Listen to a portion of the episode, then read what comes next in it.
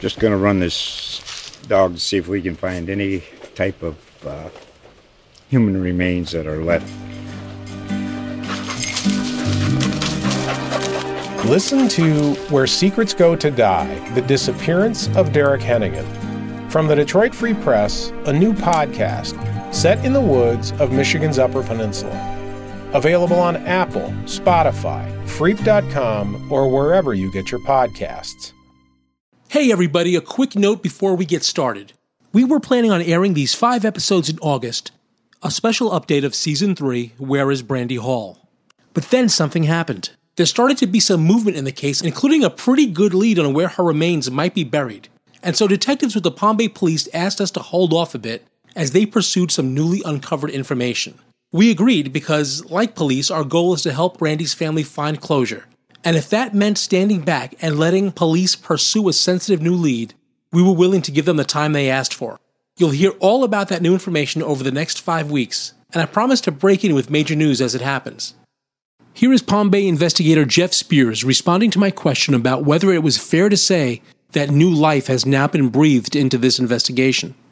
I think that's definitely fair to say. Um, we, we've taken a special interest in our cold cases. We, we do have some cold cases that uh, well, we, want, we want to solve all cold cases, but we have some that um, we want to really look at again because there may be some things that are missing or there's other people involved. In this case, you have uh, Mr. Sandberg, uh, the private investigator, who is doing a lot of work behind the scenes to, to help bring some closure to this case. So in the last year, we've taken a closer look at this case. We've tried to pick up on it a little bit. We've uh, reassigned this case to a different detective, and uh, just trying to get some new eyes uh, involved and seeing what we can do that may be missing that um, we haven't checked into yet, and obviously taking a look and following up on the leads that we're getting from uh, Mr. Sandberg. And so that's what brings us to present day is that uh, we've done some look into trying to find her whereabouts and trying to figure out if we can actually locate Brandy and, and bring closure in that way. And uh, so we have some things planned here in the near future that we're, we're hoping that uh, is fruitful and successful. Um, but, you know, we're still running hard with the case. You know, we, we still considered it an active case in our eyes, you know, and, and following up on leads and, and looking into things that we can re revisit that will help us out with the case. We will be there, and of course, I will keep you posted. And now, on to our episode. Previously on Murder on the Space Coast, where is Brandy Hall? She was a true country girl, tomboy. She could outdo things most guys couldn't do. I mean, welding, fishing, hunting, shooting. She could shoot better than anybody I know. Um, she could weld better than most men I know. She was well liked by a lot of people in the community. You have somebody who's a firefighter and this hero role model type person that disappears, and so it's going to draw people's attention to her and to the case. Just somebody tell me where my daughter's at. It's like, what am I supposed to do? Go screaming, or what do I need to do? It's like, where is my daughter? Where are you, Brandy? Where are you? Dear God, where are you?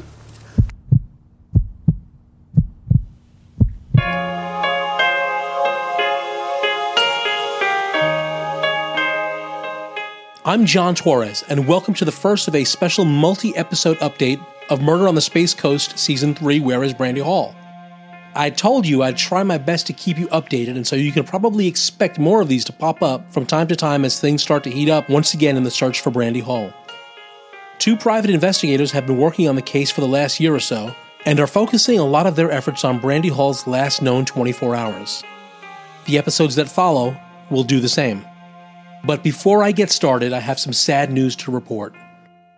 Remember this voice from the podcast? How often do you think about this case? Every day. And when I pray every night, Brandy and that very important person that's important to the case, I say, Lord God, make him do something to where we can get her body back. Mm. But that's an everyday occurrence with me, as, and my wife too. When she was still alive, she prayed every day. Wow. So it's just the kind of case that's just on your mind all the time, basically. Absolutely. She's never far from my thoughts. Have you ever thought about the possibility that we may not get this thing solved before you go? Yes, but I don't entertain that thought very long. That's just not in my way of thinking or my vocabulary. I'm going to live long enough, even though I've got some serious problems, I'm going to live long enough to get her back. As much as Sid Ladow tried, it was not meant to be. Sid, the tireless old detective who spent nearly his entire retirement trying to solve the Brandy Hall case as a favor to the Palm Bay Police Department and Brandy's family, died on April 24th. He didn't get to bring closure to Brandy's family, but he did get his other wish to be reunited with his wife Sue, who died in 2016. As you might remember, Sid still every day set out a coffee mug for his wife. What's your favorite song to play on the guitar? After all these years, it's a love song. It's an Irish ballad of the man is singing to the woman. And he says, you know, he take my hand, and he looks at her hand and it's wrinkled. After all these years, he, he still loves her, you know? Uh, Sid died peacefully in his sleep after seeing his health decline over the last two years. He kept smoking right till the end, and I would get on him about it. He'd laugh at me and say, Quitting smoking is easy. I've done it a thousand times. He'd also joke that he smoked so that he could cough and clear out his lungs, making it easier to breathe. About a week before he passed, Sid told me that he had just plunked down $125 to fix his hearing aid. When I asked him how it worked, he told me that he could now hear a gnat fart from 200 yards away. Sid was a character, and I'm proud to have been counted among his friends. He was also, like I said, tireless. Six days before he died, we met for lunch with Brandy Hall's mother, Debbie Rogie. They talked about theories and strategies. It'll be sad to see this case solved without him, but I'm convinced it will be solved. And in large part thanks to all the work Sid put in. Now, before he died, Sid became good friends with private investigator Nick Sandberg, who I will introduce in just a little bit, and who has taken over the reins of Sid's investigation. Like me, Nick was stunned to learn of Sid's passing. Met with Sid a lot, uh, a lot of dinners at, and lunches at Sonny's. Um, basically, got a phone call out of the blue. I was talking with a messenger the night before, um, and then the next day I got a phone call just, hey, Sid's passed away, complete, utter shock. So he didn't mention anything in his uh, messenger that feeling, you know, anything different than what he normally felt. So def- definitely a lot of emotions running through. It's like, oh my gosh. There was quite a turnout for Sid's farewell. And I have to be honest, it was really nice hearing from others that Sid spoke fondly of me. But I know that Sid would also not want us dwelling on his passing. Instead, he'd urge us to continue investigating Brandy's disappearance. And so we will. Now, just a quick recap for those not familiar with the case or who have short memories like me. On August 17, 2006, a 32 year old firefighter by the name of Brandy Hall left the Malabar Fire Station where she was a volunteer firefighter shortly after 10:30 p.m. She has not been seen since. Brandy was a married mother of two. Her children were 5 and 10 years old at the time. She was trying to get her job as a paid firefighter in Bay reinstated. She had been fired after getting arrested in connection with her husband's marijuana grow house operation in Osceola County. Initial charges against Brandy were dropped, and her husband, Jeff Hall, took a plea deal. He knew he was looking at prison time, which would mean Brandy would have to manage alone with the kids for a while. Jeff was to be sentenced the day after Brandy went missing. Weird timing, right? Now, all was not perfect in Brandy's and Jeff's relationship. Brandy was having an affair with then married Palm Bay fire captain Randall Richmond. Randall was the last person Brandy was known to have spoken to. The lovers talked by phone for nearly 11 minutes after Brandy drove away from the Malabar firehouse the night she disappeared. After Brandy's disappearance, Randall lied to police, saying that he had not spoken to Brandy in weeks. Two days later, though, he came clean. He claims Brandy told him she was meeting someone for money and then was planning to leave town. Those who know Brandy say that she would never have left her young children alone, knowing her husband would soon be serving time in prison. The day after she disappeared, Brandy's prized green, tricked out Chevy Silverado pickup truck was found in a nearby pond. It had blood inside that was eventually identified as hers. The police initially treated the case as a missing person, but soon began treating it as a homicide. Their efforts were complicated by the lack of a body. In fact, it wasn't until 2016 that a court ruled that Brandy was dead. A few other odd things occurred. Brandy's bag with personal belongings was found a year later in a Vero Beach canal about 30 minutes south of where her truck was found. Then, the next year, her Osceola fire helmet washed up on the banks of the Indian River under Mathers Bridge in Indian Harbor Beach. Clues, yes, maybe, but nothing leading to Brandy. And that's pretty much where we've been stuck since. The Palm cops called in retired detectives Sid Ladow and Doc Jones to see what they could churn up, and they made great inroads and brought together new insights and theories, but still, no body and no arrest. So, what happened to Brandy? Was her murder drug related? Was it caused by a jealous lover, jealous spouse, or jealous spouse of her lover? All those theories have been floated, none proved. There were rumors, lots of them, involving Brandy's husband's drug operation being bigger than police let on. There were also rumors of swinging parties between married couples and other affairs.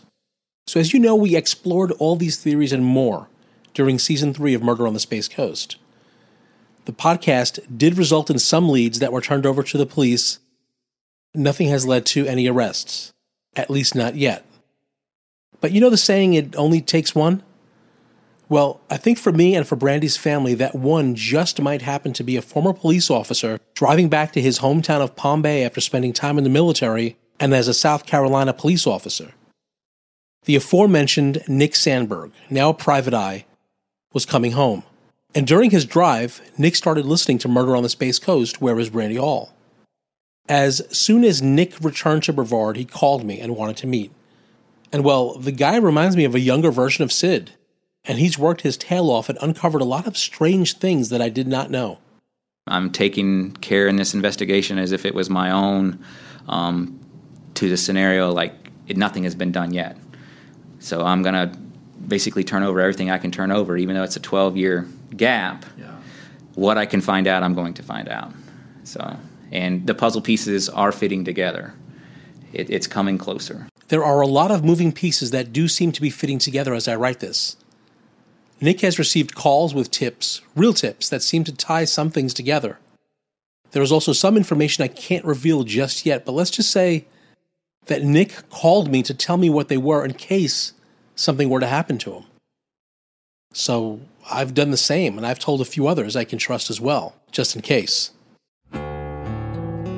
Hey, if you like investigative journalism like this and what we do with our free podcast, Murder on the Space Coast, please give us a five star review on whatever app you are listening on. And please consider a digital subscription to Florida Today. The cost is less than a cup of coffee per month and would go a long way to ensure we can keep doing this. Just go to floridatoday.com backslash 321 murder or call 877 424 0156 and use the promo code 6 8K to receive a special offer exclusively for podcast listeners. Now, two more quick housekeeping issues before we dive into Brandy Hall's last known 24 hours.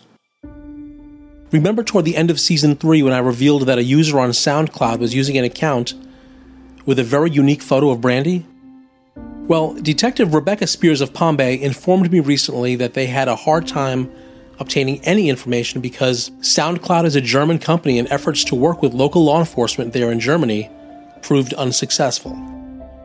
The other thing that happened was a search where lots of volunteers came out late last year to look for Brandy. What I didn't know at the time was that the search was organized by a psychic who basically had a dream about where Brandy might be. Yeah, a psychic. She was also able to get a well known forensic anthropologist down here to help. His name is Dr. Arpad Vass, and, well, he was very secretive about his new invention a grave detector that uses a fingernail from a family member to detect DNA in graves. Sound too good to be true? Well, he had DNA from Brandy's mother, and he identified a spot in a Palm Bay park where a metal detector determined that there was jewelry buried six feet deep. That was in late 2018.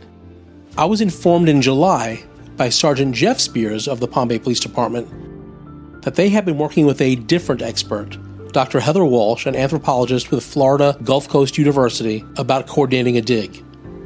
He assured me it would be taking place in the near future. I'm doubtful that this dig site will yield any answers to the Brandy Hall mystery. Why? Well, just about everyone I spoke to doubts that there was a body there at all, and no one believes it is Brandy. But I'll keep you posted. Okay, the last day Brandy Hall was known to have been alive was Thursday, August 17th, 2006. That morning, Brandy and everyone else woke to the news that the case of who murdered six year old beauty queen JonBenét Ramsey 10 years earlier had finally been solved. The headlines announced that John Mark Karr, on the run in Thailand to avoid child pornography charges here in the US, had confessed to the killing. But Karr was released a week or so later when neither his confession nor his DNA matched the crime scene. Brandy had a lot on her mind that morning. Her husband was due to be sentenced to prison the next day, and even though serious drug charges against her had been dropped, I recently learned that Osceola County prosecutors had levied a new charge against her for commercial littering. Charges that her attorney at the time, Ron Ecker, felt were filed out of frustration after the initial case against Brandy fell apart. Ecker was confident those charges would go away as well, but he did say that Brandy was worried about it. He said Brandy's main concern was her children. Remember, they were only 5 and 10 years old, and was afraid both she and her husband Jeff would both be ordered behind bars. Here is her attorney, Ron Ecker. She was very anxious. I mean, like anybody who's arrested, you get very anxious, but her biggest concern from the time she was arrested throughout was always what's going to happen to her children if she were to go to prison. And this is coming from someone who was vehement in her innocence and that she didn't know what was going on out there. But the charges were very serious, and her concern was always my kids won't have anybody if her if their dad and myself go to prison. And she was worried about that from day one, always. And so, when you hear some theories, you know, about her just leaving town, what do you think of that? I mean, yeah, I, I don't believe in it at all. I don't put any water in that. Um, it'd be completely inconsistent with the brandy I dealt with. I, I, didn't have a conversation with her that she didn't talk about worrying about her children. And there, there's no way she up and leaves her children, especially knowing that her husband was going to prison. There's no way. That morning, Brandy woke early. We know this because she was texting with her lover, Randall Richmond, starting at 5:54 in the morning. In fact, between 5:54 and 8:01 that morning, they exchanged 28 text messages and Randall called her 3 times. The contact continues regularly through the morning until 9:46 when Brandy drives to West Melbourne from her rented home on Dunsell Lane in Malabar to have her hair done by her longtime hairdresser Mindy Ford, who was also a close friend. The appointment lasted about an hour, and according to comments made by Ford to investigators, Brandy was behaving in a normal manner. According to Sid's notes, we do know that later that morning, Brandy speaks with her friend Cindy Farrington on the telephone, and it appears she was slightly unraveling. Maybe Brandy was worried about the new charges she faced. But Brandy made Cindy promise that she would take care of her children in the event she wound up in prison as well. After the phone call, Brandy was driving to the welding and fabrication shop she ran with her husband Jeff around noon. And she calls Randall twice, spending a total of 13 minutes on the telephone with him. Now, here's Jeff describing what their shop was all about. We had our shop over here, fabrication shop and truck performance. So we did truck lifts, tires, rims, but you know, do, build T-tops for offshore boats, airboat stuff, you know, just a little bit of everything. Just basically redneck, all the redneck sports, four wheelers. Um, but we did a lot of diamond plate boxes and um, a lot of boat stuff. You know, trolling um, towers, boat towers, and airboats. We started building airboats, airboat cages, airboat, you know, aircraft motors and stuff like that we had a couple people that worked for us, you know, that were there full time. When she gets to the shop, Brandy spots her old friend Stacy Jellison, who's installing laser cable off of Wickham Road in West Melbourne, right near the shop. Now, Jellison told Sid Ladow in 2010 that she observed Brandy and Jeff arguing and she could tell Brandy was crying. Brandy left the welding shop mid afternoon and drove to yet another job she had. Her friend, Ronnie McClellan, the man mentioned during season three who often lent Brandy money, hooked her up with a contracting job for Holiday Builders, putting in culverts on new houses. Remember, Brandy was a hustler who was never afraid of hard work or getting dirty. Here is her mother, Debbie Rogie, talking about a time when Brandy was training for the fire department. I remember one time when they lived down the road from us, she come riding on the bike. That's when my granddaughter was real little. She had her in the little wagon. She pedaled all the way down. I mean, it had to been like maybe four miles from down there. She rode the bike down with her in the back of the wagon, and then she got her fire gear on for a fireman. And we have a little deck there that had the steps that went up and then up, up onto the porch. She, it was so hot that day. She had all of her fire gear on. She kept going up and down them steps, up and down them steps, practicing. I don't know how she did it. I couldn't have done it. According to phone records, we know that Brandy and Randall talked on the phone at 2:49 that afternoon. Randall's wife Anne-Marie was starting her nursing shift at Palm Bay Hospital at 3. And at 3:30 that afternoon, Brandy speaks with Stacy Jellison, the woman who saw her and Jeff arguing at the welding shop. According to Sid's interview with Jellison, Brandy tells her that she hates her husband Jeff, claiming, quote, he's made her into something she's not, close quote. Could she be talking about the fact that she lost her job as a firefighter and had to hustle at other jobs to pay the bills? Remember, Jeff said that Brandy was furious with him about the arrest and losing her job, essentially blaming him. She, by all accounts, had to change her lifestyle. You see, Brandy could be kind of a big spender. Here is Private Eye John Lind, who has been working the case on his own and at times with Nick Sandberg. Jeff had retired from the fire department.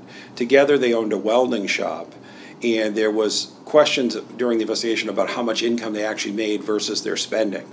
And Jeff being retired, limited income from the welding shop, Brandy wanted to go out and earn some money um, for the for the family what she got was a job as kind of an independent contractor where she would fix culverts and driveways for you know non-town sewer related properties that need the pipe that runs under the driveway allows the water flow and she needed a bobcat slash skid steer. The difference is between the tires and tracks and how they use them, but it's basically a very small tractor with a bucket attachment.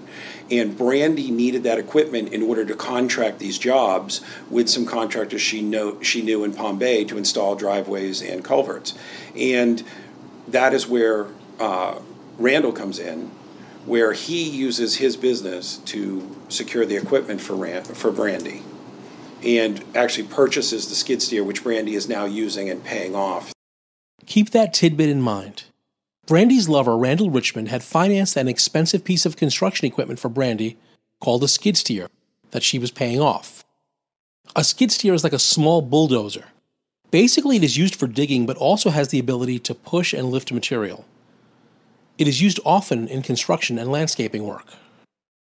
So Brandy goes to work putting in culverts that afternoon with a man by the name of Terry Elrod. A fact that was confirmed by firefighter Danny Coggins, who told Sid that sometime that afternoon before 4 and 4:30, he swung by the construction site and talked to Brandy for a little bit. He had known Brandy since childhood, having grown up as well in Bull Creek.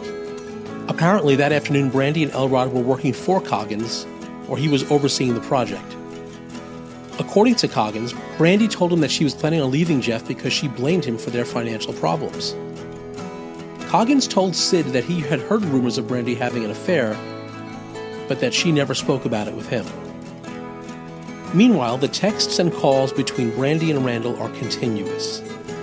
Texts at 420 and 423. An 11-minute phone call at 424. More texts at 457, 459, 503 504. You get the picture. That afternoon it began raining, and Brandy and Terry had to stop working. She promised Coggins that she would be back early in the morning before her husband's court appearance to finish the job. Coggins told Sid that Brandy would never break her word, which is why he found it very odd when she did not show up the following day. Normally, asking people questions years after an incident is tricky. Obviously, memories fade, and I'm not sure how accurate recounted stories are. but I also think you can count on a degree of reliability when that memory is tied to something as high profile as a young firefighter and mother of two vanishing. In 2010, Sid interviewed a woman whose husband was an old friend of Brandy's. The woman said she went to Brandy's home around 5:30 to hang out a bit. She remembered Brandy coming out of the shower and getting ready to go work that night at the fire station. But her husband told Sid that he had not seen Brandy in years. Then he later corrects himself and says he ran into her briefly a few weeks earlier. Now, fast forward to 2019. Here is private investigator Nick Sandberg, whose information tells a different story about the woman who said she was in Brandy's house and her husband who said he had only seen her briefly a few weeks earlier. I know at one point I had interviewed a couple people. Uh, they wished to stay anonymous, but they did give me some information that they had seen Brandy the day that she was going to the Malabar Fire Department, and this would have been around 5:30 uh, dinner time, uh, six o'clock. She was seen at a house of somebody that was well known to Brandy, um, a family friend. Uh, this individual and Brandy evidently had an argument. Uh, Sid actually had interviewed um, this individual, and in the interview, this they don't mention at all that they had any meeting with Brandy at their home that day. Um, two people say that they did, but in the interview with Sid, he actually goes into the fact of telling Sid, I haven't seen her in like over a year. Oh, well, let me take that back. I, I seen her the other day at a, a job site and just kind of waved and said hello. You know, so that was kind of shocking to me that that information was withheld and needs to be looked into. I pressed him a bit to explain the connection to Brandy. This was definitely an old family friend with a criminal record. We're still looking in and pinning down and interviewing people along with him. So at this time, I don't want to disclose his name. The witnesses that, that I had talked to stated that she showed up and was kind of showing off her truck to them and then went off to talk privately with this individual. When she came back out, she was definitely high, highly irritated, and so was the individual. And there was a little bit of verbal exchange, um, and, and she left after that, that moment. Brandy then heads to the Malabar fire station at about 6:30. It had been an emotional and frustrating day for her. There was an argument with her husband Jeff, and she complained about him to two other people. There was an emotional phone call where she pleaded with a friend to take care of her children. There was also, at least according to information provided by Nick Sandberg, another argument with a longtime friend who happened to be a felon. To make matters worse, she was dealing with the stress of her husband's pending sentencing the following day on drug charges. Next time on Murder on the Space Coast, Brandy's last known 24 hours, we'll learn about a conversation Brandy has with a fellow firefighter moments before driving away from the station, never to be seen by her loved ones again. Now, I normally end every episode with a piece of audio that teases something we hope to reveal. But I want to simply leave you today with this little snippet of Sid Ladow telling me he would search for Brandy Hall until the very end. You know, I would pray that we do find her, but whether we will or not, I just don't know. I just don't know. I'm not going to quit. You know, I lost my best cheerleader, my wife. She was always saying, Here, do this or do that. You know, here's some money. Go buy some more signs or something. So, um, but but I'm dedicated. I'll do it for for as long as I live. I'll be out there doing something with it. Rest in peace, old buddy. If you have any information as to Brandy Hall's whereabouts, please call 1 800 423 TIPS. That's 1 800 423 8477. Calls are anonymous and are not recorded. To subscribe to Florida Today, please visit floridatoday.com backslash 321 murder. For now, I'm news columnist John A. Torres, and you can follow me on Twitter at John Albert Torres. That's at J O H N A L B E R T O R R E S. And for more information on these cases and web exclusives, please go to whereisbrandyhall.com. Murder on the Space Coast is written and narrated by me, John A. Torres. The producer is Rob Landers, and the editor is Mara Bellaby. Thank you for listening to Murder on the Space Coast, brought to you by Florida Today, a part of the USA Today network.